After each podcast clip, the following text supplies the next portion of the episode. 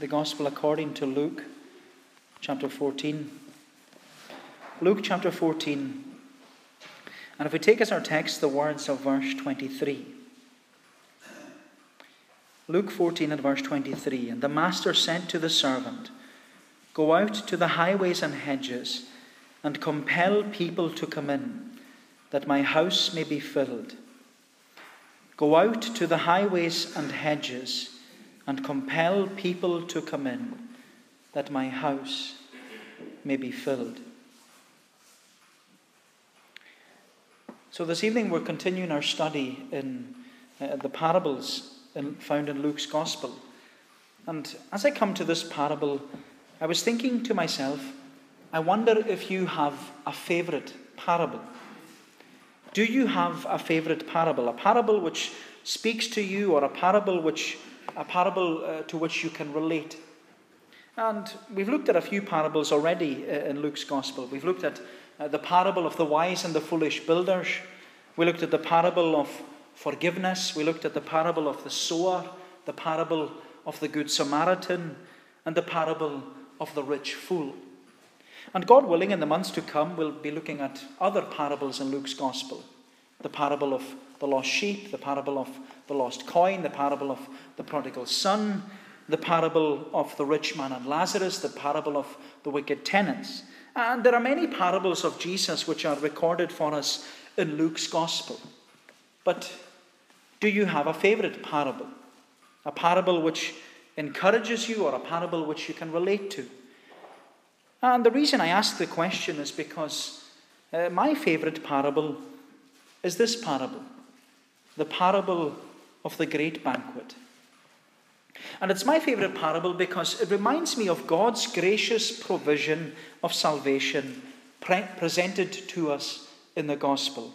It reminds me that God has graciously prepared for us uh, this provision, this great provision, this great banquet in which we can have our sins forgiven and our hearts cleansed and our lives changed and transformed. But the wonder of God's gracious provision in the great banquet is that it's followed by a gracious invitation, an invitation to come to the banquet and taste and see for yourself that God is good. But the parable of the great banquet, it's my favorite parable because it also reminds me that my responsibility, not only as a minister of the gospel, but as a Christian, my responsibility and my role as a Christian is to tell people about God's gracious provision in Jesus Christ and to compel them to take up God's gracious invitation to come to the banquet. My Christian friend, our responsibility is to lovingly invite the people we come into contact with to come to the gospel table and to see the wonder of what's on offer to them. We are to compel them to come in because there is a great promise which has been issued to us in this parable. There is still room. There is still room. And my friend, if you're still unconverted, still out of Christ, still like a stranger to grace and to God, if you're still not a committed Christian tonight, the promise for you is that there is still room. There is still room. And the Word of God comes to you tonight, holding out to you the greatest promise and the greatest hope that there is yet room for you in the kingdom of God. You haven't been shut out. You haven't been told that you can't come in. You haven't been told to stay away. You haven't been told that you're too old or too late. You haven't been told that you're not good enough and that you, ha- you haven't been told that the kingdom of God is now full. No, my friend, you're being reminded again tonight in this parable that there is still room. There is still room. Room for you and room for millions more. Because this promise, this gracious promise and invitation, it's for every home in this community and beyond. It's for every family in this community and beyond. It's for every person that we come into contact with. No one is to be exempt. No one is to be left out. No one is to think that they're not welcome because all are invited and all are promised. There is yet room. And if you take anything home with you tonight from this service, take home the promise that there is still room for you in God's kingdom and you are, in, you are being invited to come. You are being invited to come. And so, as we consider this parable this evening, the parable of the great banquet, I'd like us to look at it under three headings an earnest encouragement, an empty excuse, and an extended endeavour. An earnest encouragement, an empty excuse, and an extended endeavour. So, if we look firstly at an, an earnest encouragement, an earnest encouragement. If we look, verse, uh, look at verse 12. He said also to the man who had invited him, When you give a dinner or a banquet, do not invite your friends or your brothers or your relatives or rich neighbours, lest they also invite you in return and you be repaid. But when you give a feast, invite the poor, the crippled, the lame, the blind, and you'll be blessed, because they cannot repay you, for you will be repaid at the resurrection of the just. When one of those who reclined at table with him heard these things, he said to him, Blessed is everyone who will eat bread in the kingdom of God. But Jesus said to him, A man once gave a great banquet and invited many. And at the time for the banquet, he sent his servant to say to those who had been invited, Come, for everything is now ready. And so when Jesus tells the parable of the great banquet, we find him sitting in the house of one of the chief Pharisees eating bread with them on the Sabbath day. And Jesus, he was the special guest that day. Not many people had been given such privileges to sit with all the churchmen of his day, but Jesus was invited. And yet, the agenda for Jesus being invited was, wasn't to listen to Jesus or to take in anything that Jesus had to say. The agenda was to find a reason and to find evidence to accuse Jesus for proclaiming a false message.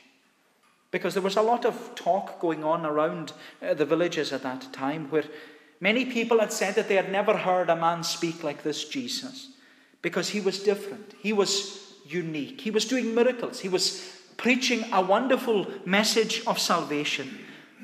But the problem for the Pharisees was that he was taking the spotlight away from them.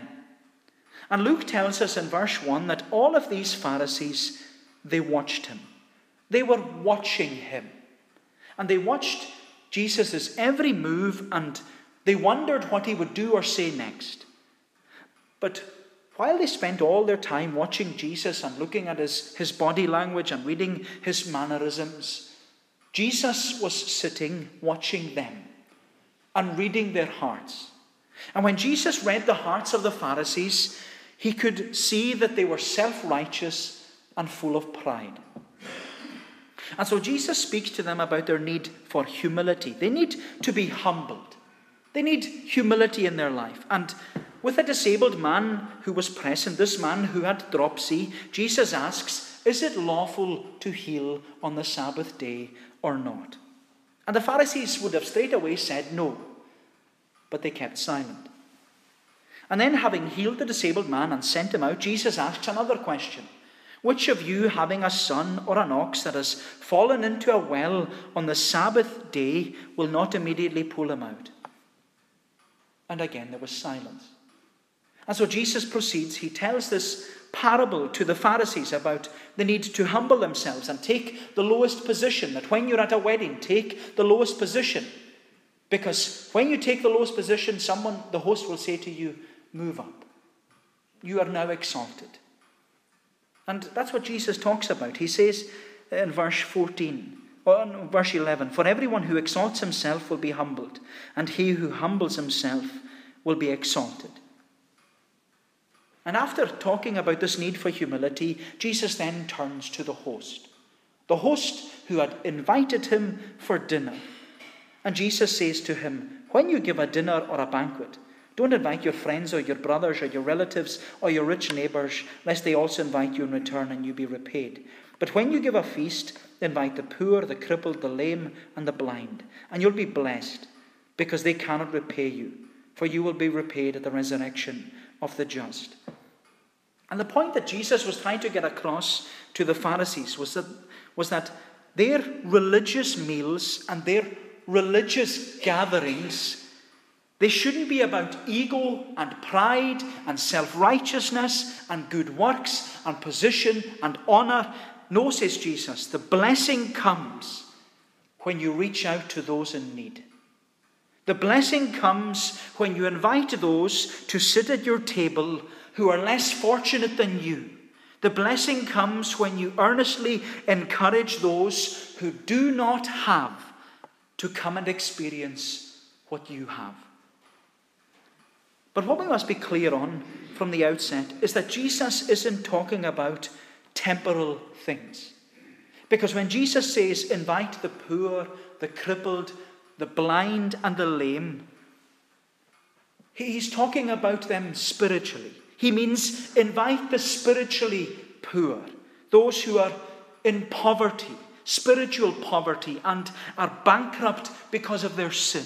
Invite the spiritually crippled, those who, whose lives are broken and crippled because of the effects of their sinful nature. Invite the spiritually lame, those who are unable to walk and who have no desire to walk in the paths of righteousness. Invite those who are spiritually blind, those who are still in darkness, still blinded by the God of this world and blinded by the desires of their own heart. And Jesus says, Invite them. Invite them. Because the blessing comes when you reach out to those in need. The blessing comes when you invite those who are spiritually poor, crippled, lame, and blind to come and sit at your table. The blessing comes when you earnestly encourage those who do not have to come and experience what you have. And you know, Jesus was giving to the Pharisees, and he's giving to us as Christians the greatest form of evangelism. Because it's evangelism that's based around the dinner table. And what Jesus is showing us is that the greatest form of evangelism is to reach out to those who are spiritually poor, crippled, lame, and blind. And he says, invite them into your home and get to know them and build a relationship with them and let them see what you have in Jesus Christ and that they desperately need it. My friend, Jesus says that the blessing comes when you earnestly encourage those who do not have to come and experience what you have. And it's the greatest form of evangelism spending time with people, investing in people, getting to know people, building relationships with people, because that's what Jesus did. That's how Jesus did it. Because when we read the Gospels, we often find Jesus not only sitting with his disciples, but as we see here, he's also sitting and eating with those who don't know him and even those who were at enmity towards him. Because Jesus knew that the blessing comes when you earnestly encourage those who do not have to come and experience what you have. But as Jesus is speaking, one of the Pharisees interrupts him. And he interrupts him by praising God for his wonderful provision of salvation. He says, Blessed is everyone who will eat bread in the kingdom of God. But the problem with what this Pharisee said is that he had missed the point. He had missed the point which Jesus was trying to make. Because Jesus wasn't speaking about blessing in the sense of heaven and eating bread in the kingdom of God with Abraham and Isaac and Jacob. Jesus was emphasizing that the blessing comes when you invite those who do not have to come and experience what you have. The blessing comes when you share what you have with others. And this is key to understanding the whole parable because the Pharisees, the Pharisee who interrupted Jesus, he was a typical Pharisee. A typical Pharisee. Because as you know, the Jews and especially the Pharisees, they believed that salvation was for the Jews and no one else. And this was because the Jews were known as the elect people of God, where the nation of Israel had been chosen by God to be a light in darkness. And they were to be God's covenant people, and they were to be this light in darkness, to shine out, a light that would, would shine so that all the other nations would be drawn to them by the way they lived their lives in accordance with God's law. But the problem which many of the Jews had was that they kept the light of God's salvation to themselves, and they shared it with no one. They had the light, but they hid the light. And because of their privileged position as God's elect people, it made them proud and self righteous. And that's what the Pharisees were. They, they viewed themselves as this cut above the rest. They considered themselves to be greater than all the other nations, than all the Gentiles.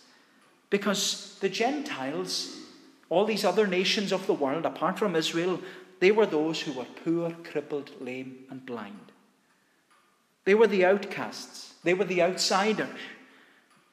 And they certainly weren't to be part of God's covenant people. But that was never God's plan.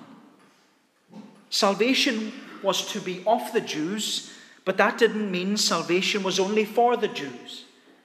It meant that from the Jews, from this central nation in the world, all the nations of the world would be blessed.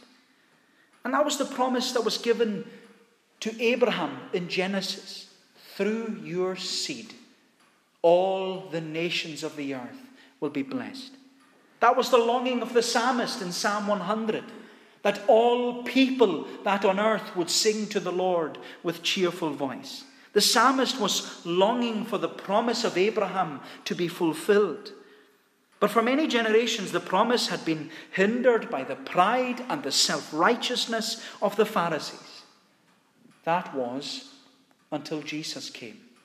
Because when Jesus came, the promise of Abraham was fulfilled that all nations of the earth would be blessed. The gospel would go from Jerusalem to Judea to Samaria to the uttermost parts of the earth.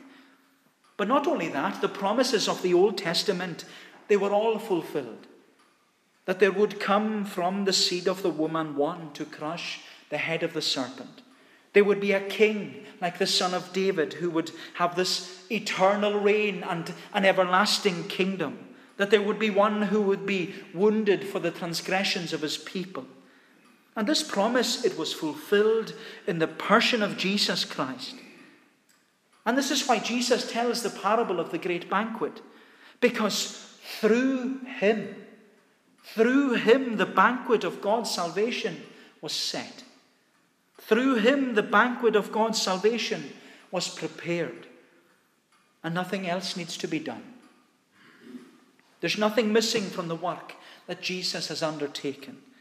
The banquet, the banquet which he has provided is the provision of a full redemption full redemption from sin. Jesus came not to be served, but to serve and to give his life as a ransom for many. He came to spread before us the great banquet feast of the gospel.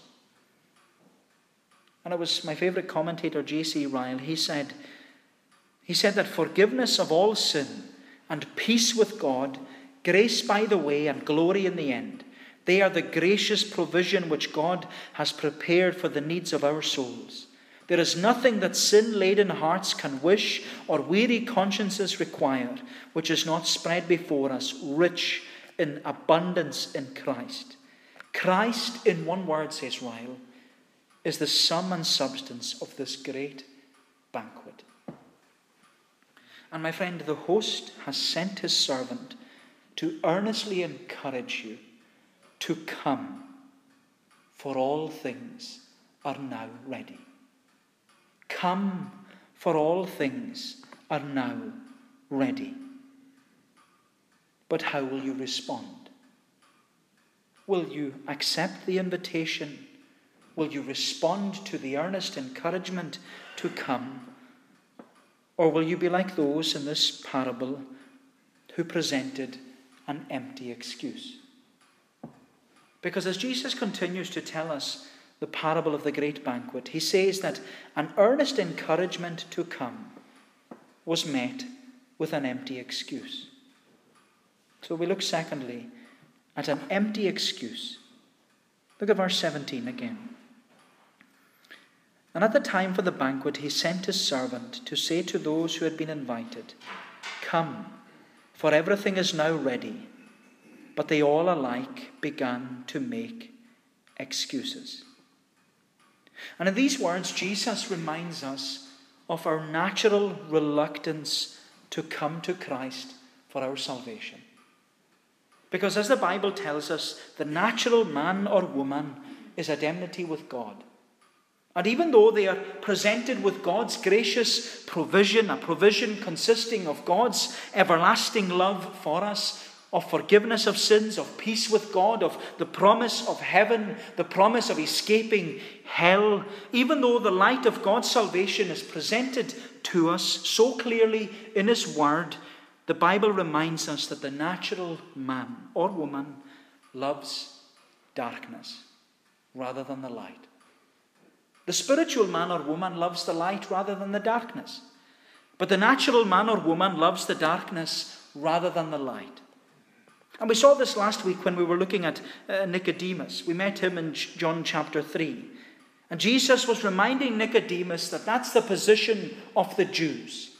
He was a ruler of the Jews, and that was the position. The Jews were meant to be a light to all the nations of the world.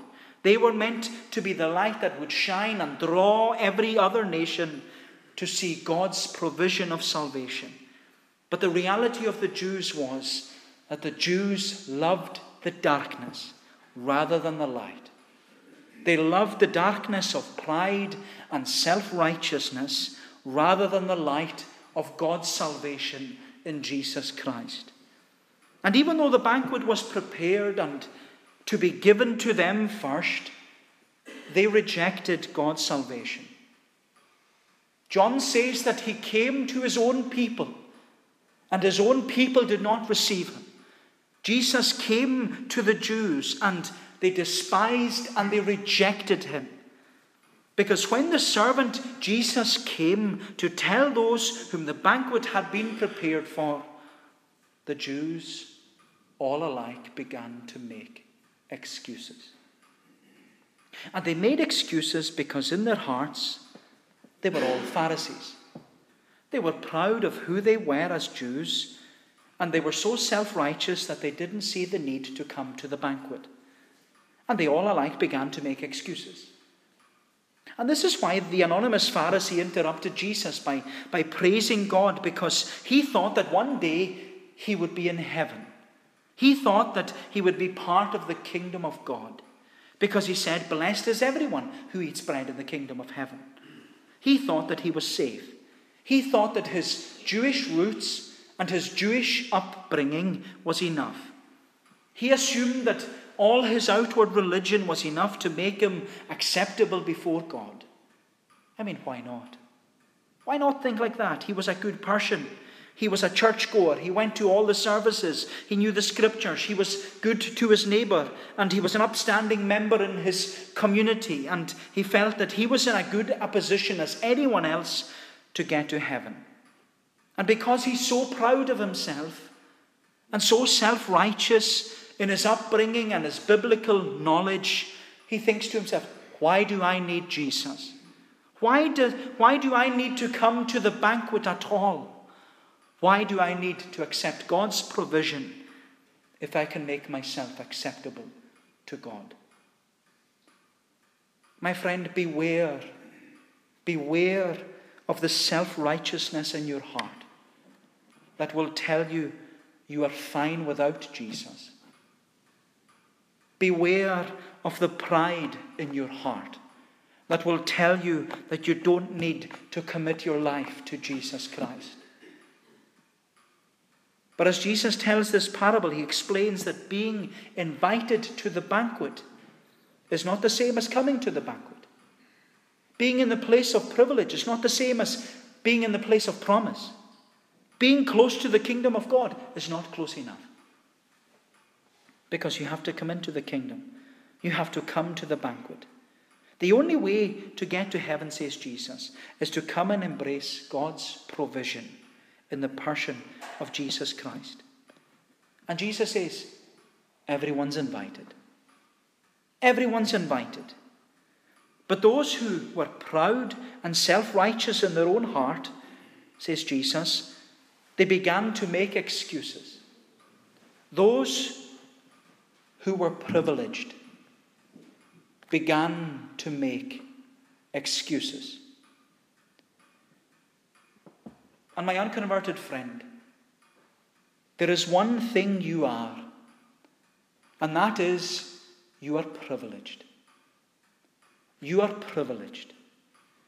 Because you've been privileged to have the gospel in your hearing all your life. All your life. Many of you have had it at home Family worship, morning and evening. Many of you have had it in your family with Christian parents or grandparents. Many of you have had it at school with Bible reading, teaching from the Bible. Many of you have had it at, Sab- at Sabbath school. Many of you have had it and seen it in the community. You've seen the gospel in the community. The gospel and the presence of the gospel has been around you all your life. And yet, even though you're in such a privileged position just like the Jews were, you still reject Jesus. You still put off coming to the banquet. You still will not have this man to rule over you. And you keep giving excuses as to why you will not come. And your excuses are either because you're too busy or life is too full and there's too much going on in your experience and maybe you're saying to yourself, well, it's not that the fact that I don't like the gospel and I don't like coming to church. It's just that becoming a Christian would be an inconvenience right now. Becoming a Christian and co- committing my life to Jesus Christ, it's not what I want right now. And so you remain where you are and you say that it's not for you just now because you have other things to attend to. And like many people, when the topic of salvation or eternity or the gospel, when it's brought up with you, you change the subject and talk about everything else but your soul. Everything else but the one thing that's needful your undying soul. And you'll give every excuse possible in order to avoid confrontation and to avoid following Jesus Christ. But, my friend, the truth is there is no excuse good enough to refu- refuse a free offer of the gospel. There's no excuse good enough. And in this parable, Jesus highlights three types of people who are likely to give an excuse, an empty excuse. The first person Jesus describes is the person who's too busy and too preoccupied with material possessions to come to Christ for their salvation. And he says this particular person, they had bought a piece of land and they had to go and see it. But everyone knows that buying a piece of land is a lengthy process. It's not straightforward. There are things that have to be seen to before a deal can go through and the transaction is completed. And besides, he could have easily come to see his land or gone to see his land the following morning. And you know, there are many like him. Maybe you're like him. Too busy, too preoccupied with your land, your houses, your cars, your family, your friends, your bigger and better barns, and you put all these things before coming to Jesus. And Jesus says, it's an empty excuse. It's an empty excuse. But the second person Jesus described, describes is the person who lets his job or his business or his career take over his life, that he has no time for Jesus. He says that uh, this particular person had bought five yoke of oxen and he had to go and try them out. But I mean, who would do that? I mean, who would buy a used car? Would you buy a used car without testing it first, giving it a test drive. Nobody would do that. But Jesus indicates that this was a person where everything for him was about work. It was all about working hard and getting a bigger workforce and making a better living and earning more money. It was about bettering yourself, climbing the career ladder. And of course, there's nothing wrong with working or working hard in life and earning a living, so long as it doesn't get in the way of following Jesus. And again, it's an empty excuse. It's an empty excuse because no excuse is good enough. But then the third type of person Jesus describes is the person who has no interest whatsoever. No interest whatsoever. Because when they are invited to the banquet, they don't even give an excuse. They don't give a reason for not coming. They don't apologize. They don't say, please, excuse me. All the previous uh, people here, they made great excuses. They made great apologies and expressions of regret. And they were even very sorry. They said, please, excuse me, even though they didn't want to come. But Jesus says that this type of person, they have no interest whatsoever. No interest whatsoever. He just hid behind the lie that his wife was keeping him back from coming to the banquet. I've married a wife, therefore I cannot come. It was an empty excuse. And my friend, there are many people and many privileged people who have heard the gospel all their life, and when they're presented with the gospel and asked to come to Jesus, to come to church, they just present an empty excuse, a lie. Anything to get out of it. But Jesus says that no excuse is good enough. No excuse is good enough. And so, you are receiving tonight an earnest encouragement to come to the banquet of the gospel, to come to Jesus. And you're being reminded that you cannot present an empty excuse, because no excuse is good enough.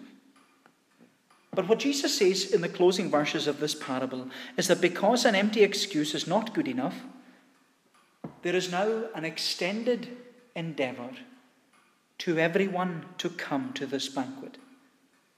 And that's, that's what I would like us to see last of all. We've considered an earnest encouragement and an empty excuse, but now we see an extended endeavour. An extended endeavour. Look at verse 21. Jesus says, So the servant came and reported these things to his master. Then the master of the house be- became angry, and he said to his servant, Go out quickly to the streets and lanes of the city, and bring in the poor and crippled and blind and lame. And the servant said, Sir, what you have commanded has been done, and there is still room. And the master said to the servant, Go out to the highways and hedges and compel people to come in, that my house may be filled. For I tell you, none of those men who were invited shall taste my banquet.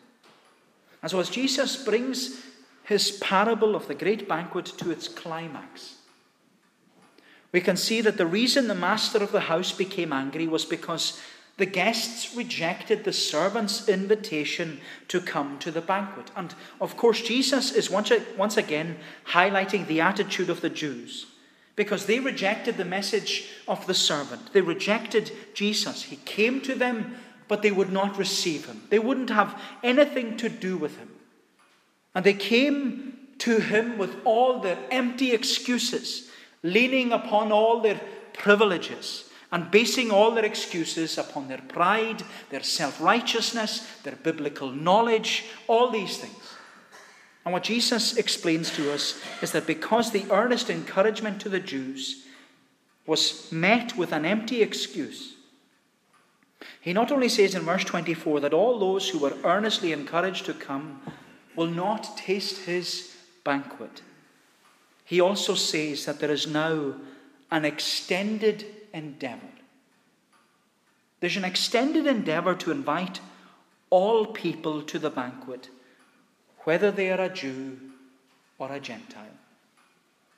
Jesus says to the master of says the master of the house said to the servant, Go out quickly to the streets and lanes of the city, and bring in the poor, the crippled, the blind, and the lame.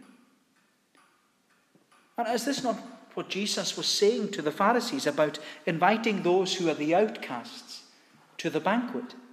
Jesus says that those who are invited to the great banquet of the gospel are not those with an ego or obsessed with good works or their own pride or their self righteousness or presenting this facade before God. Jesus says the banquet is for those in need and those who see their need.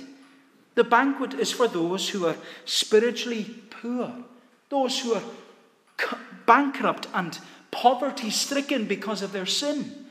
The banquet is for those who are spiritually crippled, those who have broken lives because of their sinful nature. The banquet is for those who are spiritually lame, those who are unable to walk the paths of righteousness. The banquet is for those who are spiritually blind, those who are still in darkness, still blinded, blinded by the desires of their own heart. And Jesus says, they are to be invited. They are to be invited. Those in need, those who see their need, they are invited. But then Jesus, he extends the endeavor even further. When the servant comes and says, Sir, what you commanded has been done, and there is still room. And the master said to the servant, Go out into the highways and hedges and compel people to come in, that my house may be filled.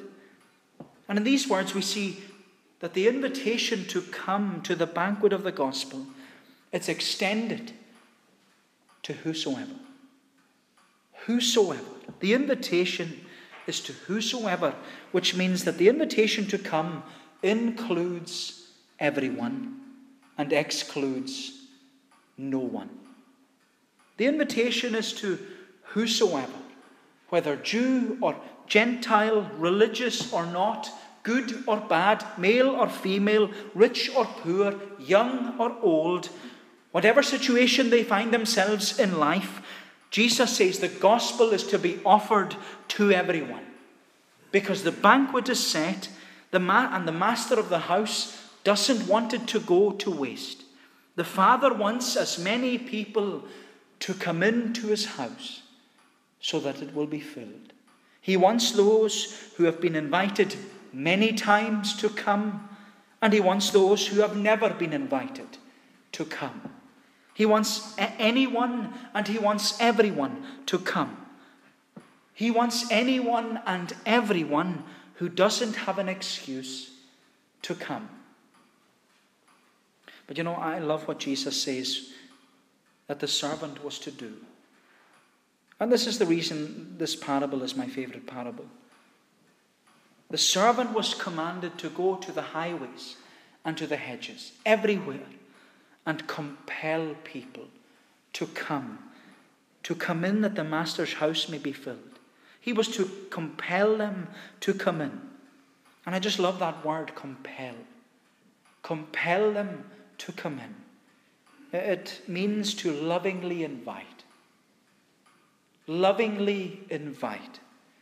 And Jesus is saying to us that the people of this congregation, this community, this island, this nation, they are lovingly invited to come to the banquet.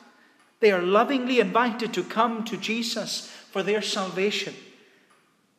But you know, we can't miss the point that Jesus is stressing to us that it's the responsibility of the church. It's the responsibility of every Christian to lovingly invite people to the banquet. It's our responsibility to tell people all about God's gracious provision in Jesus Christ. It's our responsibility to loving lovingly invite people to come to church so that they'll see their need of Jesus. My friend, we are to go, we are to compel them to come in. We can't sit and wait for them to come to church because they won't come they don't know about Jesus, why should they bother coming? They've no interest. Why should they come at all? The reason the pews are empty is because we need to compel them to come. We need to compel them to come. And the command that we are given is simple go out quickly. Go out quickly because time is short. Time is short. There are people in our community who are going to hell. And we need to invite them to come to the banquet. And our command from the host is that we are to go and compel them to come in. We are to lovingly invite them and ask them and encourage them and maybe even plead with them to come that the Lord's house may be filled. They might say no. They might give their empty excuses. They might turn their back. They might tell you to go away. But that shouldn't stop the invitation going out. That shouldn't stop us asking again. Because the invitation, Jesus says, it must go out. Our responsibility is to lovingly invite them. Our responsibility is to tell them that the God of heaven has graciously prepared for us a great banquet in which we can have our sins forgiven, our hearts cleansed, our lives transformed and changed. We need to compel them to come in. We need to have a burden for the lost. We need to look at people and see their soul and see that without Christ they are going to hell. We need to compel them, lovingly invite them. We need to do it because we love them so that they will come in and see what's on offer in the gospel. But, my friend, if you are still unconverted tonight, still not a committed Christian, the promise for you is that there is yet room. The Word of God comes to you tonight holding out the greatest promise and the greatest hope. There is yet room for you in the kingdom of God.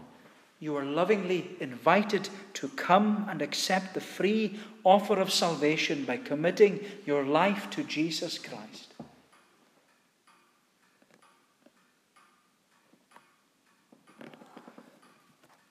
I hope that none of you will leave here this evening without knowing that the offer of the gospel is for you. It's for you personally. It has your name on it. I hope that none of you will leave here this evening without knowing that the offer of the gospel is for you and that you can come to Jesus Christ for your salvation. But what will you do with this offer? What you do with this offer is up to you.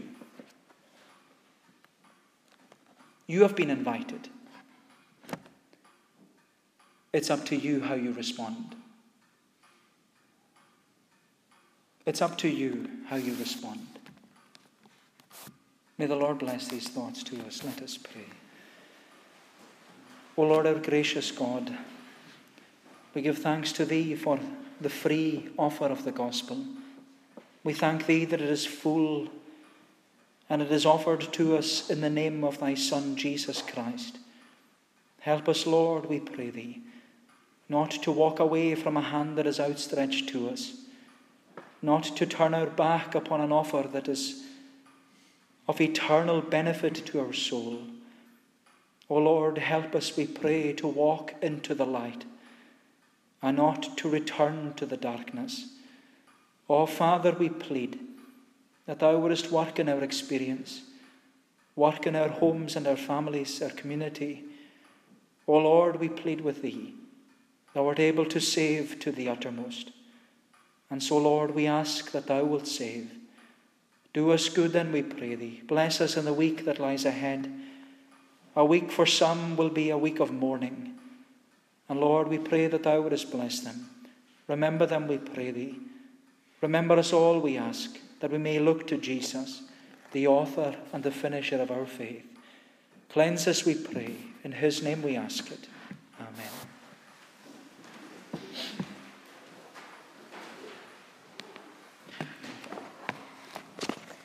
We shall conclude by singing in Psalm 95. Psalm 95 in the Scottish Psalter.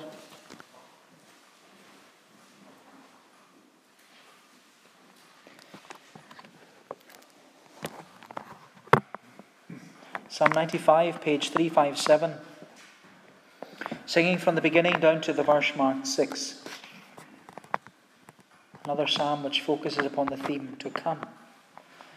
O come, let us sing to the Lord. Come, let us everyone a joyful noise make to the rock of our salvation.